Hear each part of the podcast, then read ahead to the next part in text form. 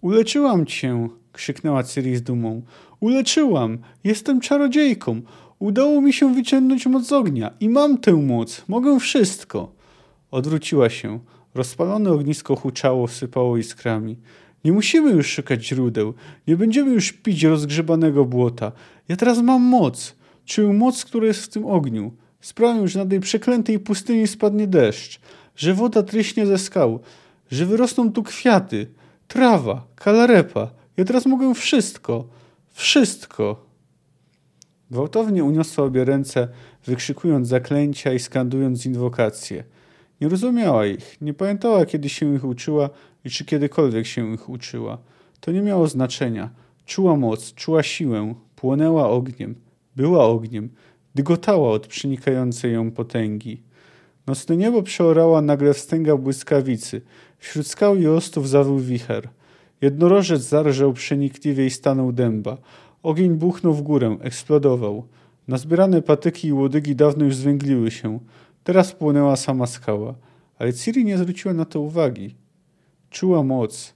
Widziała tylko ogień. Słyszała tylko ogień.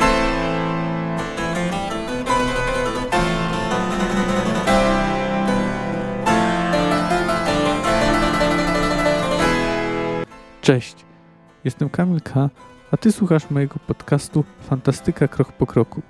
Analizuję w nim rozdział po rozdziale lub opowiadanie po opowiadaniu wybrane książki fantastyczne. Zapraszam.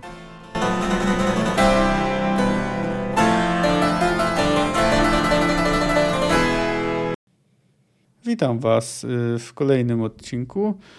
Dziś będzie jest krócej. No, ten rozdział, szósty rozdział Czasu Pogardy jest wyraźnie krótszy od poprzedzającego, no ale to nie oznacza, że nie ma o czym mówić.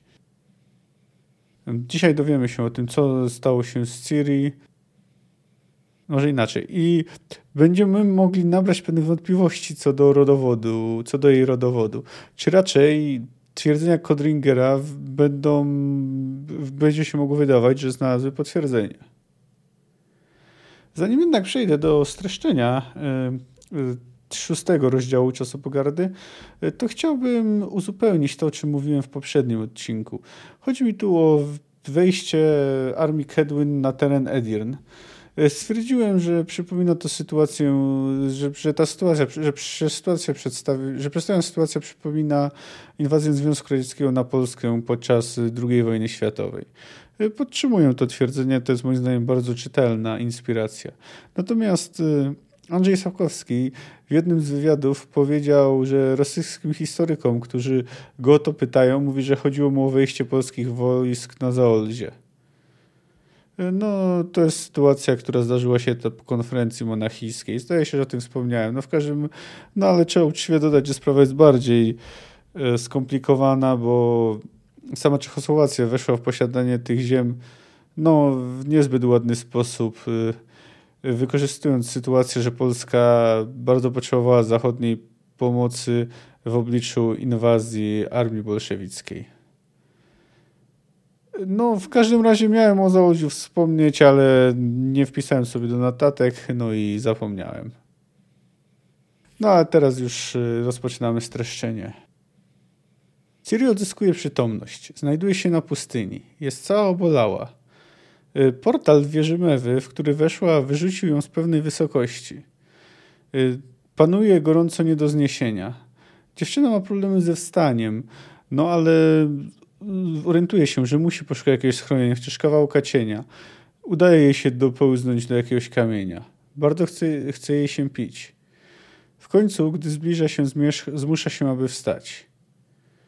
Orientuje się, że ma ze sobą kordzik i pudełko od Yennefer, y, którego zawartość jest generalnie średnio przydatna, ale dziewczyna wylizuje pudełko po maści drąg. Y, zaczyna kierować się na zachód. Próbuje znaleźć coś do jedzenia albo do picia, no ale nie udaje jej się to. Gdy zapada noc, orientuje się, że nie jest w stanie dalej iść. Przy, przy okazji, bo robi się bardzo zimno. No, ale przypomina sobie, że przecież umie posługiwać się magią. Znajduje w głębi ziemi żyłę wodną i za pomocą właśnie czarów eliminuje zmęczenie, ból i zimno. Na koniec wyczarowuje sobie nad głową y, niewielką kulę y, światła. No, dzięki temu będzie mogła podróżować nocą. Po kilku godzinach traci jednak siły i znów musi się zatrzymać. Rano orientuje się, że pomyliła drogę. Zlizuje wodę skąd się da, no jest ona obecna głównie w postaci rosy. Około południa musi się schować przed słońcem i trafia do miejsca, z którego zaczęła marsz. Nie ma nawet sił, by płakać. W końcu rusza dalej. Dostrzega daleko łańcuch górski. Zaczyna kierować się w jego stronę. Po drodze wyjada jajka jakiejś jaszczurki. Idzie dalej, potem zjada znowu jakieś inne jajka, jeszcze jakieś robaki i po kilku godzinach to wszystko wymiotuje tym wszystkim. Idzie dalej, ale jest coraz bardziej zmęczona. Zaczyna mieć halucynacje, pojawiają się myśli samobójcze. W końcu wycieńczona upada i nie wstaje. Krążą nad nią sępy. Oczekuje na śmierć. Coś trącają w ramię. Okazuje się, że jest to młody jednorożec, którego Ciri nazywa konikiem. Gdy dziewczyna ponownie traci przytomność, jest sama, ale jednorożec wraca i jego kopyta są mokre. Znalazł wodę. To dodaje Ciri sił. Y, świadomość tego, że być może udaje się ukoić pragnienia. Najpierw idzie na dwóch nogach, no ale brakuje jej jednak y, energii, więc y, idzie na czworakach, a na końcu pełznie. Ale w końcu udaje im się dotrzeć na miejsce. Trzeba je trochę przekopać ale w końcu zdobywają wodę. Obydwoje nas, nasycają pragnienie. Idą dalej. Jednorożec po drodze pożywia się różnymi y, badylami, ale też razem z Tyr jedzą na przykład mrówki. Współpracują, wskazując sobie, co y, na pustyni nadaje się do spożycia. Chociaż to jednorożec y, prowadzi, Ciri zaczyna się orientować, że no, on wcale, wcale nie wygląda na to, żeby on znalazł drogę. On prawdopodobnie także znalazł się na pustyni przypadkiem i zabłądził. Znajdują zagłębienie, które biorą za kolejne źródełko. Ale tak naprawdę to pułapka. W piasku i żwirze ukrywa się potwór dysponujący ogromnymi kleszczami. Chwyta w nie jednorożca. Ciri rusza na ratunek, ale nie jest w stanie dosięgnąć potwora kordzikiem. Jest on zakopany zbyt głęboko.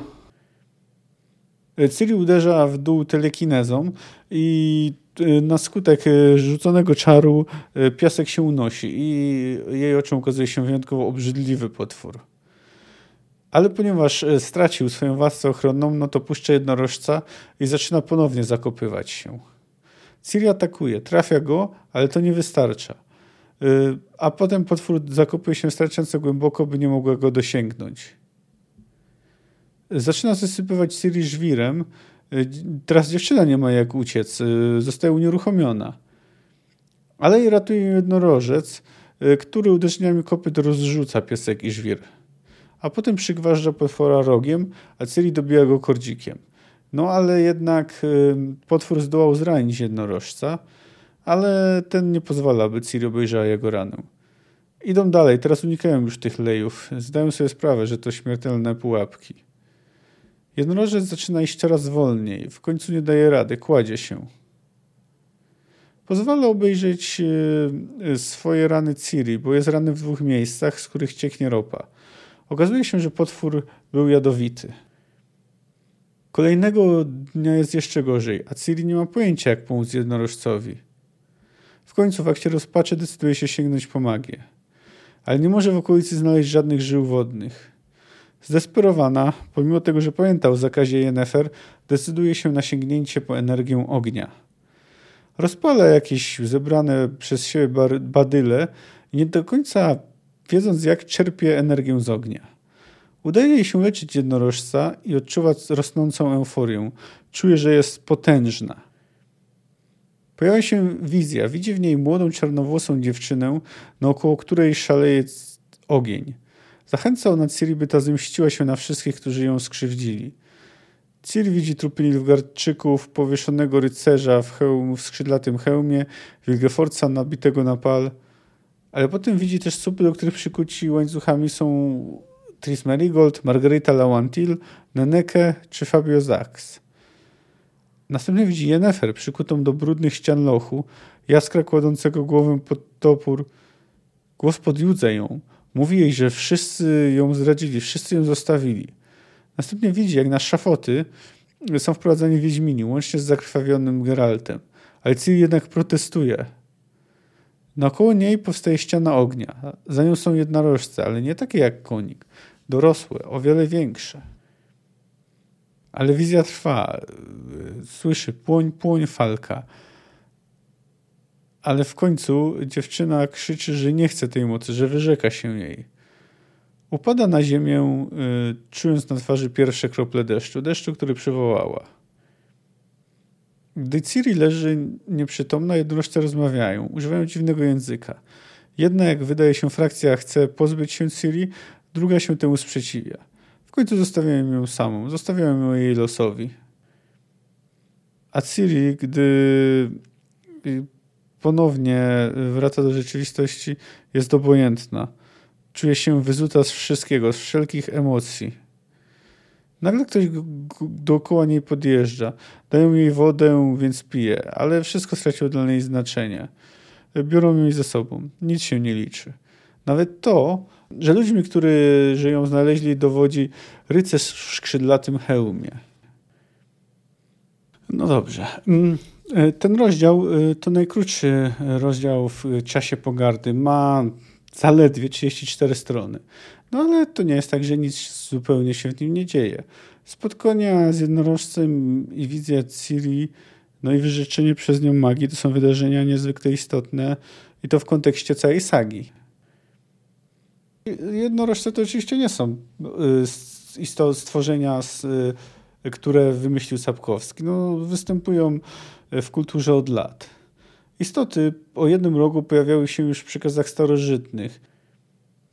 Niektóre tłumaczenia Biblii y, używają właśnie tego terminu na opisanie stworzeń, jakie są y, spotkane w Biblii.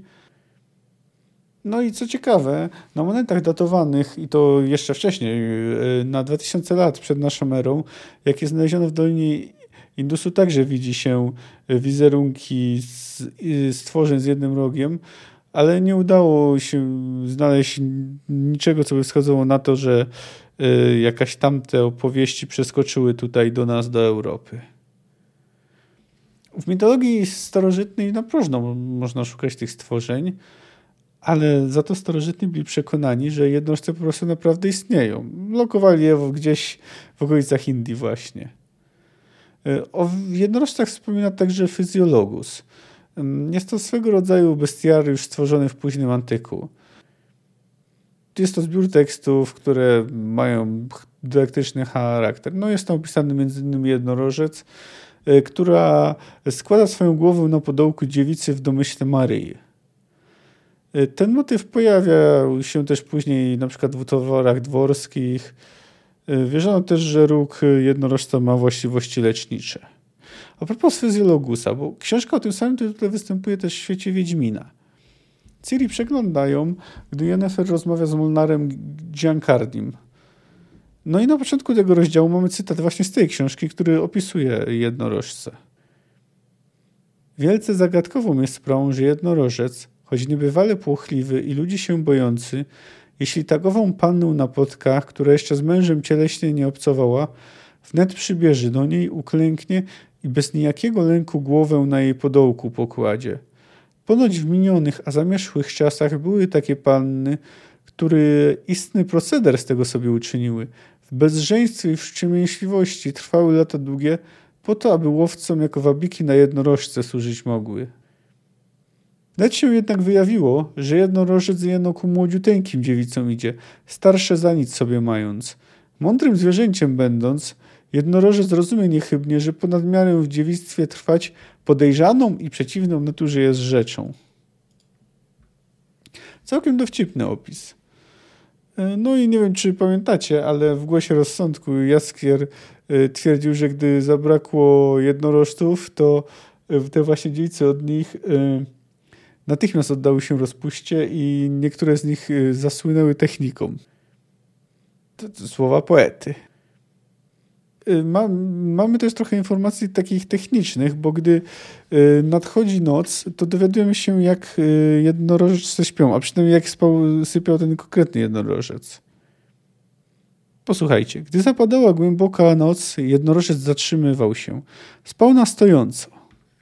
Ciri, obeznana z końmi, próbowała początkowo skłaniać go, by się położył. Mogła spróbować spać na nim i korzystać z jego ciepła.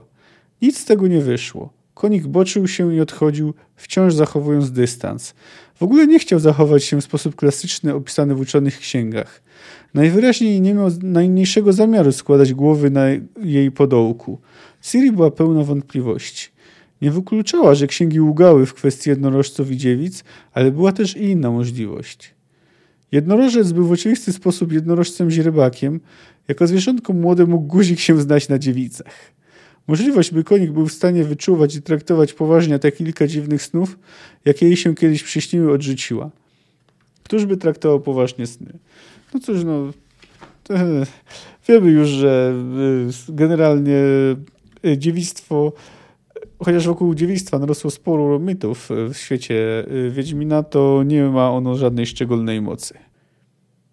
No dobrze, ale skąd w ogóle Ichwarakwax, mam nadzieję, że nie maszakruję za bardzo tego imienia, y, znalazł się y, na pustyni?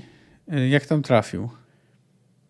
No, no nie wiemy, no wiemy tylko, że jakoś tam zabłądził. Nie wydaje, być może jakoś tam oddalił się od stada, bo E, dowiemy się tego później, ale jednorożce mają zdolność podróżowania pomiędzy światami, więc on może po prostu wszedł w jakieś drzwi, w które nie powinien, bo raczej trudno uznać, że został wysłany na przeszpiegi. No nie wiemy wiele o jednorożcach, to są obce istoty, ale no wydaje się to raczej mało prawdopodobne. Natomiast otrzymujemy jeszcze wgląd e, do ich sposobu komunikacji. Posłuchajcie. Istocie należy odebrać istnienie – nie można pozwolić, by istniała. Istota jest groźna. Potwierdzenie. Przeczenie. Istota nie powołała mocy dla siebie. Uczyniła to, by ratować Ichwarakwax. Istota współczuje. To dzięki istocie Ichwarakwax jest znowu wśród nas. Ale istota ma moc. Jeśli zechce ją wykorzystać, nie będzie mogła jej wykorzystać. Nigdy. Wyrzekła się jej. Wyrzekła się mocy. Całkowicie. Moc odeszła. To bardzo dziwne. Nigdy nie zrozumiemy istot. I nie trzeba ich rozumieć. Odbierzmy istocie istnienie, zanim będzie za późno. Potwierdzenie. Przeczenie. Odejdźmy stąd. Zostawmy istotę. Pozostawmy ją jej przeznaczeniu. W oczywisty sposób jednorożce rozumieją się ze sobą za pomocą telepatii. No, stąd są te takie dziwne zakończenia typu potwierdzenie, przeczenie nie wiem, najbliżej tego byłoby chyba do rozmowy przez telegraf, no albo w naszym przypadku to z jakimś ograniczonym, z jakimś botem, w którym mamy ograniczony limit znaków. No oczywiście nic dziwnego, że one tak ze sobą się komunikują w końcu, to są zupełnie obce stworzenia, zupełnie inne od człowieka. E, no, można na przykład zwrócić uwagę na to, że nie odmieniają e, swoich imion. W każdym razie, no, jak widzimy, jednorożce uzurpują sobie prawo do zakończenia życia Ciri. Uważając, że może być zbyt niebezpieczna, bo tu należy zwrócić uwagę, że ta frakcja, czy tam ta osoba, która broni Ciri, nie chce jej zabić, to zaznacza, że po pierwsze istota współczuje, czyli pomimo, że dysponuje straszną mocą, to nie rzuciła tego czaru dla swojej korzyści. No, ale jest też zwrócił, ale jest też argument taki, że po prostu nie będzie mogła swojej mocy wykorzystać. Można więc przyjąć, że w przeciwnym wypadku niewykluczone, żeby jej, ją zabili. No, ale też trzeba zwrócić uwagę, że jednorożce tak reagują nie bez powodu. No, bo przedstawienie, jakie urządziła Ciri, naprawdę je przeraziło. E, pamiętajmy o tym oczywiście, że Ciri wiedziała, że nie powinna z mocy ognia, ale nie miała wyjścia. Mamy, jest też zresztą zsygnalizowany nastrój, y, w jakim się znajduje, y, któremu trudno się dziwić, no bo już na Tanet, a i, tutaj w opisie jej drogi kilkakrotnie powtarza, powtarza się to, że czuje się opuszczona, zdradzona. No, posłuchajcie tego kró, króciutkiego fragmentu. Nie wiem, co mam robić, załkała płaszcząc na Ktingę. Naprawdę nie wiem. Ranę trzeba pewnie przeciąć, wycisnąć ropę i jad. Ale ja nie umiem. Mogę skrzywdzić cię jeszcze bardziej. Jednorożec próbował unieść łeb, zarżał. Ciru siadła na kamieniach, obejmując głowę dłońmi. Nie nauczyli mnie leczyć, powiedziała gorzko. Nauczyli mnie zabijać, tłumacząc, że w ten sposób będę mogła ratować. To było wielkie kłamstwo, koniku. Okłamali mnie.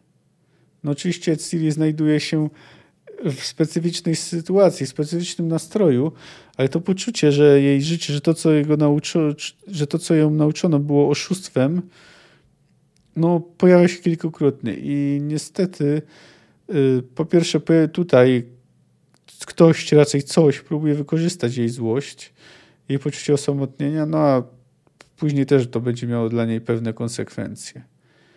No ale teraz właśnie przytoczę dłużej ten dość długi fragment dotyczący użycia mocy. No, tym razem nie będę go cytował od razu w całości, tylko będę go przerwał w niektórych miejscach komentarzami. Nie mogę ci pomóc, koniku, powiedziała zduszonym głosem. Nie mam niczego. Oprócz magii. Jestem czarodziejką. Wstała, wyciągnęła ręce. I nic. Potrzebowała dużo magicznej energii, a nie było ani śladu. Nie spodziewała się tego, była zaskoczona. Przecież żyły wodne są wszędzie. Zrobiła kilka kroków w jedną, potem kilka w drugą stronę. Zaczęła iść kołem. Cofnęła się. Nic. Ty przeklęta pustynio! krzyknęła potrząsając pięściami. W tobie nie ma nic, ani wody, ani magii, a magia miała być wszędzie. To było kłamstwo. Wszyscy mnie okłamali, wszyscy. No tu znów widzimy tą frustrację, poczucie zdradzenia Ciri. Oczywiście ona nie zna wszystkich szczegółów, no ale niemniej faktem jest, została sama. No i to, czego ją nauczono, okazuje się nie być wystarczające. Jednorożec zarżał. Magia jest wszędzie. Jest w wodzie, w ziemi, w powietrzu i w ogniu. Ciri ze złością palnęła się w pięścią w czoło. Nie przyszło jej to wcześniej do głowy. Może dlatego, że tam wśród gołych kamieni nie było nawet czego palić. A teraz miała pod ręką suche osty i badyle, a do wytworzenia malusieńkiej iskierki powinno jej wystarczyć tej odrobiny energii, którą jeszcze w sobie czuła. Nazbierała więcej patyków. Ułożyła je w stosik, obłożyła suchym ostem. Ostrożnie wsunęła rękę. A nie! Stosik zajaśniał, płomień zamigotał, rozbłysnął. Chwycił liście, pożarł je, szczelił w górę. Ciri dorzuciła badyli. Co teraz? pomyślała, patrząc w ożywające płomienie. Czerpać? Jak? Jennifer zabraniała mi dotykać energii ognia. Ale ja nie mam wyboru, ani czasu. Muszę działać. Patyki liście spalą się szybko. Ogień zgaśnie. Ogień. Jaki on jest piękny. Jaki ciepły. Nie wiedziała, kiedy i jak to się stało. Zapatrzyła się w płomień i nagle poczuła łomotanie w skroniach. Chwyciła się za piersi, miała wrażenie, że pękają jej żebra. W podbrzuszu, kroczu i sutkach zatętnił ból, który momentalnie zamienił się w przerażającą rozkosz. Wstała. Nie, nie wstała. Wzleciała. Moc wypełniła ją jak roztopiony ołów. Gwiazdy na nieboskłonie zatańczyły jak odbite na powierzchni stawu. Płonące na zachodzie oko eksplodowało jasnością. Wzięła tę jasność, a wraz z nią moc. Widzimy tu trochę, jak działa energia ognia. Już przy korzystaniu z, razem z Yennefer y, z magii było to, że magia bolała, ale była takim dziwnym rodzajem, który kojarzył się z rozkoszą. Natomiast tu widzimy, że w przypadku energii ognia ta, te uczucia są jakby zwielokrotnione. No i tutaj warto zwrócić uwagę też, że o ile w przypadku właśnie czerpania z żył wodnych to wymagało to skupienia, koncentracji, to tu cały proces dzieje się niemalże samoistnie, niemalże bez udziału Ciri. Hael, Aenie! Jednorożec zarżał dziko i spróbował się poderwać, opierając na przednich nogach. Ręka Ciri uniosła się sama. Dłoń sama złożyła się do gestu. Usta same wykrzyczały zaklęcie. Z palców wypłynęła świetlista, falująca jasność. Ogień zahuczał płomieniami.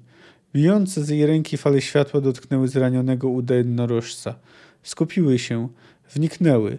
Chcę, byś był zdrowy. Chcę tego. Weschael, ale nie. Moc eksplodowała w niej. Przepełniła dziką euforią. Ogień wystrzelił w górę, dokoła pojaśniało. Jednorożec uniósł głowę, zarżał, potem nagle szybko poderwał się z ziemi. Niezgrabnie postąpił kilka kroków. Wygiął szyję, Sięgając pyskiem uda, poruszył chrapami zaparskał, jakby z niedowierzaniem. Zarżał głośno i przyciągle, wierzgnął. Machnął ogonem i galopem obiegł ognisko. Uleczyłam cię! krzyknęła Ciri z dumą. Uleczyłam! Jestem czarodziejką. Udało mi się wyciągnąć moc z ognia i mam tę moc. Mogę wszystko. Odwróciła się. Rozpalane ognisko huczało, sypało iskrami.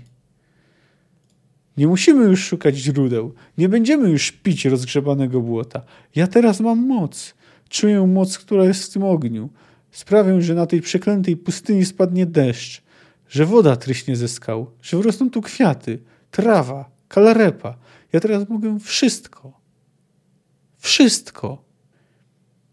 Gwałtownie uniosła obie ręce, wyszukując zaklęcia i skandując inwokacje.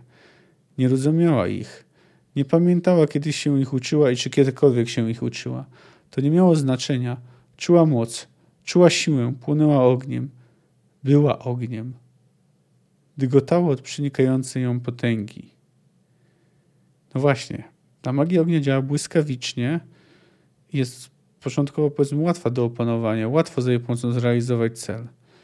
No ale widzimy też, że Ciri nie w stanie jej kontrolować. Że ona samoczynnie praktycznie rzuca zaklęcie, że przepełnia ją w pełni, że jakby można powiedzieć nawet, że w pewnym stopniu przejmuje nad nią kontrolę. Nocne niebo przeorała nagle wstęga błyskawicy.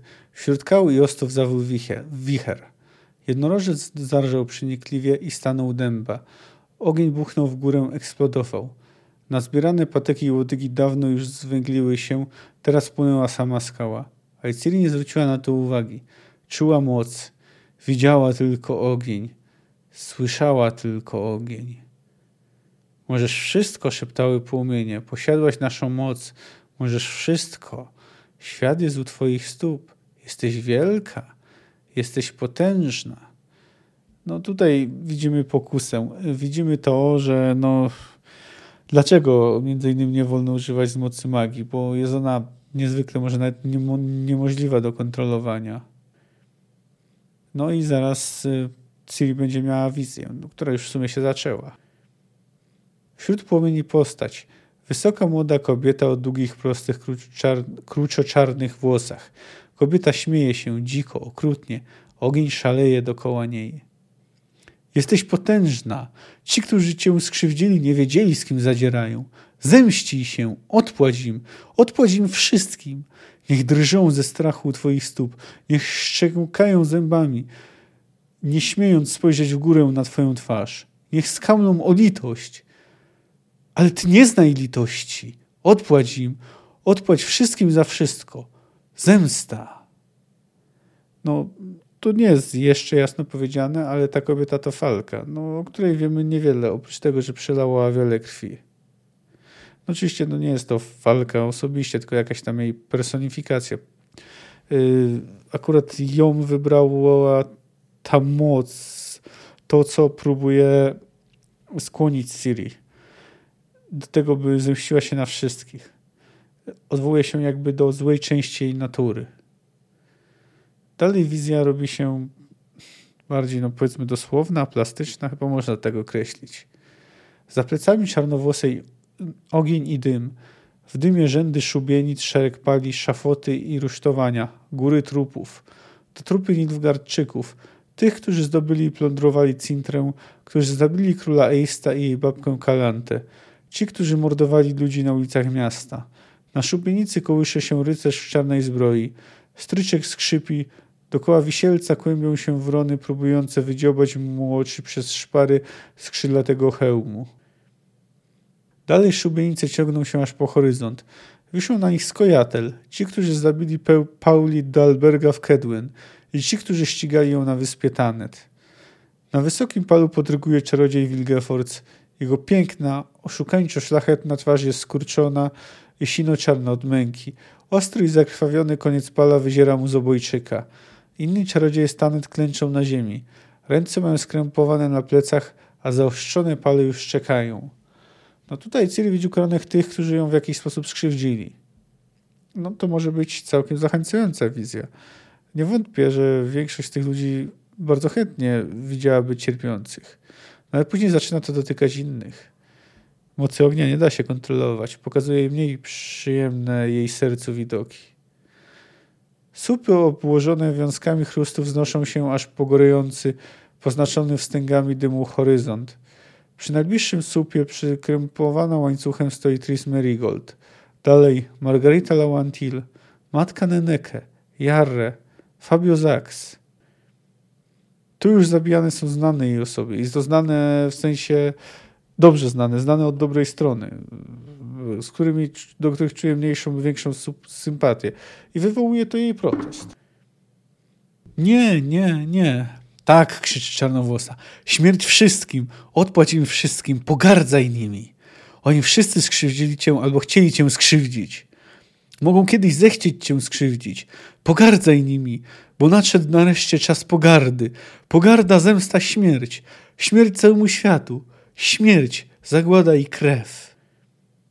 I tutaj takie w sumie to nawet trochę brzmi jak y, fragmenty y, proroctwa Itliny, a przynajmniej y, niektóre te fragmenty, które tak są interpretowane. Krew na twoim ręku, krew na twojej sukience. Zdradzili cię, oszukali, skrzywdzili. Teraz masz moc, mścij się. No właśnie, i ten właśnie fragment, krew na twoim ręku, krew na twojej sukience dość jasno wskazuje, kim jest ta dziewczyna, którą widzi Ciri. Bo na samym początku książki jest umieszczona rymowanka. Krew na twoich rękach, Falka, krew na twojej sukience. Płoń, płoń, Falka, za twe zbrodnie. Spłoń, skonaj w męce. Zapewne śpiewa się to podczas y, obchodów y, palenia właśnie kukły Falki, o których wspominał Wilgefort podczas rozmowy z Geraltem. Natomiast Ciri faktycznie czuje się oszukana. No już o tym wspomniałem kilka razy, ale warto o tym wspominać, bo to zdefiniuje ją postać. No, na długi czas. Ale jak się okazuje, w tym momencie jeszcze nie jest na tyle napełniona złością, nienawiścią, by zapomnieć o wszystkim, by chcieć wszystkich ukarać, zemścić się na wszystkim. Nie traci, nad sobą, nie traci całkowicie nad sobą kontroli. Usta Jennefer są pocięte i rozbite. Proszą krwią na jej rękach i nogach okowy. Ciężkie łańcuchy przymocowane do mokrych i brudnych ścian lochu. Zgromadzony dokoła szafotu tłum wrzeszczy. Poeta Jaskier kładzie głowę na pniu, błyska w górze ostrze kadawskiego topora. Zgromadzeni pod szafotem ulicznicy rozwijają chustę, by złapać na nią krew. Wrzask tłumu głuszy uderzenie, od którego częsie się rusztowanie. Ten fragment zawiera wydarzenia z przyszłości, a może przynajmniej część przyszłości, no bo Jennifer faktycznie będzie więziona w lochu, a Jaskier zostanie skazany na śmierć, a egzekucja zostanie wstrzymana w ostatniej chwili. Zdradzili cię, okłamali i oszukali. Wszyscy! Byłeś dla nich marionetką, byłeś kukiełką na patyku. Wykorzystali cię. Skazali na głód, na palące słońce, na pragnienie, na poniewierkę, na samotność. Nadszedł czas pogardy i zemsty. Masz moc. Jesteś potężna. Niech cały świat zadrży przed tobą. Niech cały świat zadrży przed starszą krwią. I ciekawe jest to wspomnienie o starszej krwi. No więc czy jest to tylko jakaś tam personifikacja chaosu, który wyciąga rękę po Ciri, a może to jednak nie jest coś, tylko ktoś? No raczej tutaj można wykluczyć Wilgefortza, no ale może to ANL, o których no, na razie nie mieliśmy w książkach nic. No chodzi o elfy z innego świata. Ich starsza krew, jak już się dowiemy, bardzo interesuje. W sumie to tylko z, ze względu na nią interesują się Ciri. No więc może to jednak Eredin, Avallach, czy też któryś z nich. No, jest to teoria, która wydaje mi się rozsądna. Na szafot wprowadzają Wiedźminów. Wesemira, Eskela, Koena, Lamberta i Geralta. Geralt słania się na nogach. Jest cały we krwi. Nie! Widok Geralta wywołuje zdecydowany protest. No cóż, to jest chyba osoba, z którą jest związana najbliżej. No, wiązami przeznaczenia, ale nie tylko. Dookoła niej ogień, za ścianą płomieni dzikie rżenie. Jednorożce stoją dęba, począsają głowami, biją kopytami. Ich grzywy są jak poszczępione bojowe sztandary. Ich rogi są długie i ostre jak miecze. Jednorożce są wielkie, wielkie jak rycerskie konie. Znacznie większe od jej konika. Skąd się tu wzięły? Skąd wzięło się ich tu aż tyle? Płomień z rykiem szczela w górę. Czarnowłosa kobieta unosi ręce, a na, na jej rękach jest krew. Jej włosy rozwiewa żar. No, jednorożce nie są tu napisane jako po prostu nietypowe stworzenia. Tutaj widać, że mogą być groźne, niebezpieczne. No, dowiemy się zresztą bardziej, że takie są. No, ale ciekawe, co zwróciło uwagę jednorożców, bo można przyjąć, że szukały one, no powiedzmy już konika. Zostajmy przy tej prostszej nomenklaturze. Ale może y, to, no ale może właśnie zwróciły uwagę na to miejsce, bo poczuły jak Ciri czerpie moc. Płoń, płoń falka. Precz, odejdź, nie chcę ciebie, nie chcę twojej mocy. Płoń falka, nie chcę. Chcesz, pragniesz. Pragnienie i żądza wrą w tobie jak płomień. Rozkosz zniewala cię.